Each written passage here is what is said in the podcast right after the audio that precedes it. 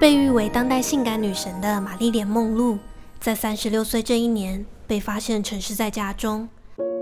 今天要来跟大家介绍的是一个隐藏在权力跟阴谋下的谜团。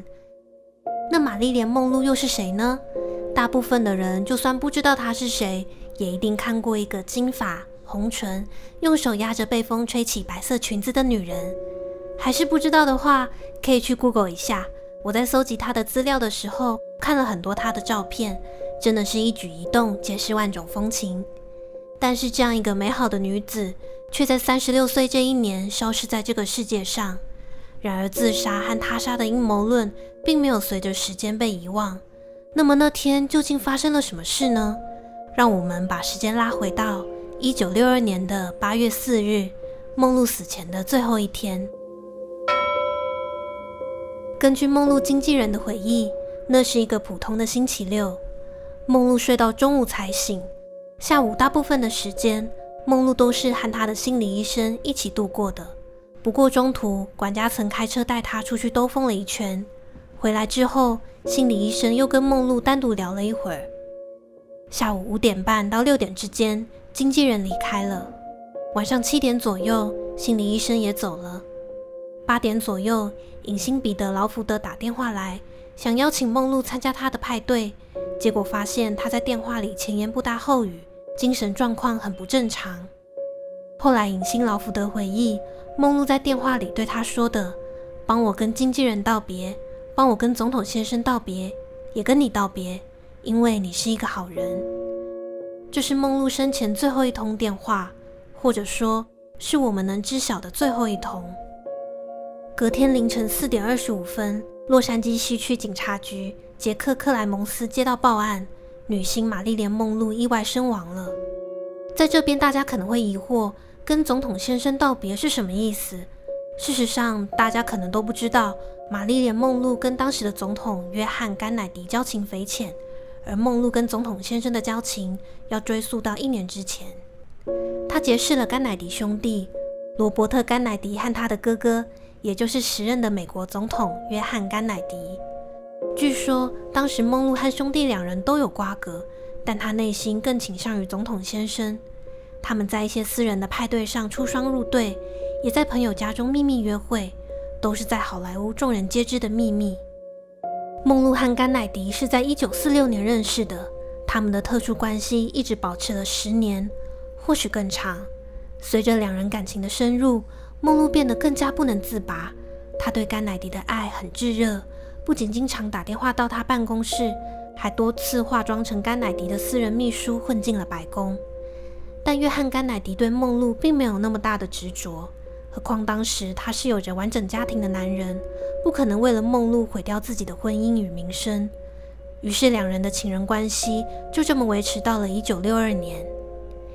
一九六二年的五月二十九日，对于梦露来说是个非常重要的一天。这一天是约翰·甘乃迪四十五岁的生日。这次生日盛典是梦露第一次与甘乃迪同时公开亮相，因此意义非凡。梦露的到来也让甘乃迪高兴了好一阵子，因为这无疑是向公众展现了他个人的魅力。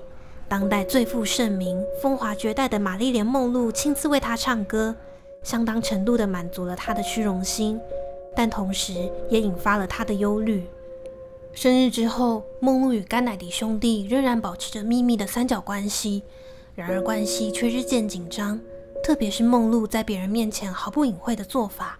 让甘乃迪十分恼火，但是梦露并没有因此有所收敛，继续我行我素。最后，甘乃迪终于坐不住了，他担心的事情越发凸显出来。自从晚会之后，兄弟俩与梦露的不正当关系浮出了水面，越来越引人注意。政敌和反对党都在极力搜集有关甘乃迪的负面资料。此外，梦露在与甘乃迪交往的过程中，不可避免的也接触到了一些重要机密。接下来为大家梳理一下重要事件发生的时间点：一九六二年的七月，甘乃迪兄弟已经确定要抛弃梦露，而梦露秘密做了堕胎手术。这个孩子的父亲是罗伯特·甘乃迪。八月二日，也就是梦露死前的三天，他在甘乃迪下榻的酒店留下讯息说，如果不向他当面解释原因，他就要在下星期一举行记者招待会。八月四日，梦露在与发型师谈话的时候，偶然说起了甘乃迪与黑手党有关联。八月五日，梦露神秘地死在自己家中。她被发现死在美国洛杉矶的家。洛杉矶验尸官认为她是急性巴比妥中毒。巴比妥是一种作用在中枢神经系统的镇静剂，可以用来从轻度镇静到完全麻醉，还可以作为抗焦虑药和安眠药。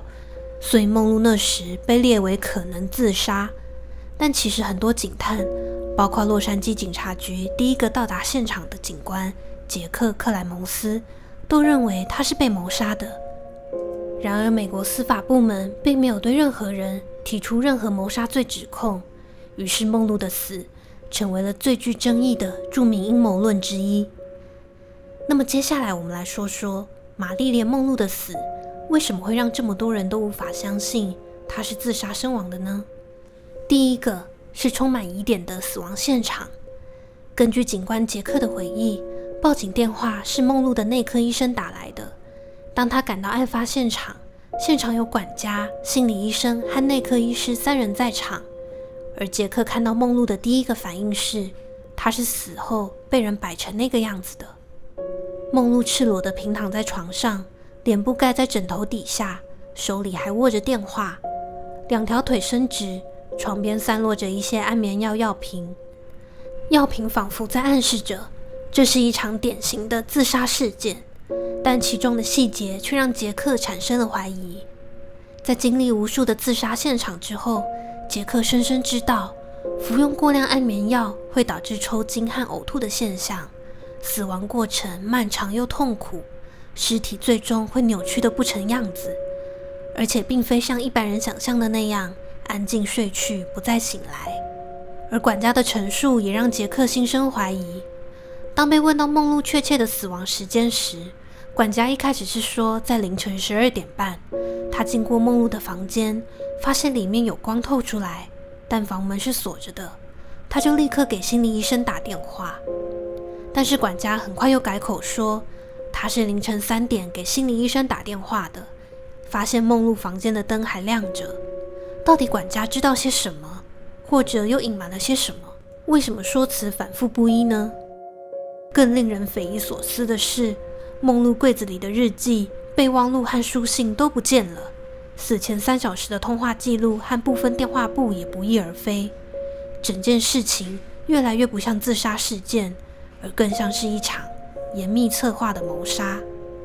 虽然官方的结论是因为不堪忍受演艺圈的压力而自杀身亡，但是现在越来越多人认为梦露神秘的死去跟甘乃迪家族有关。事到如今，我们已经无从考证这一切，真相会逐渐暗淡模糊，甚至被人遗忘。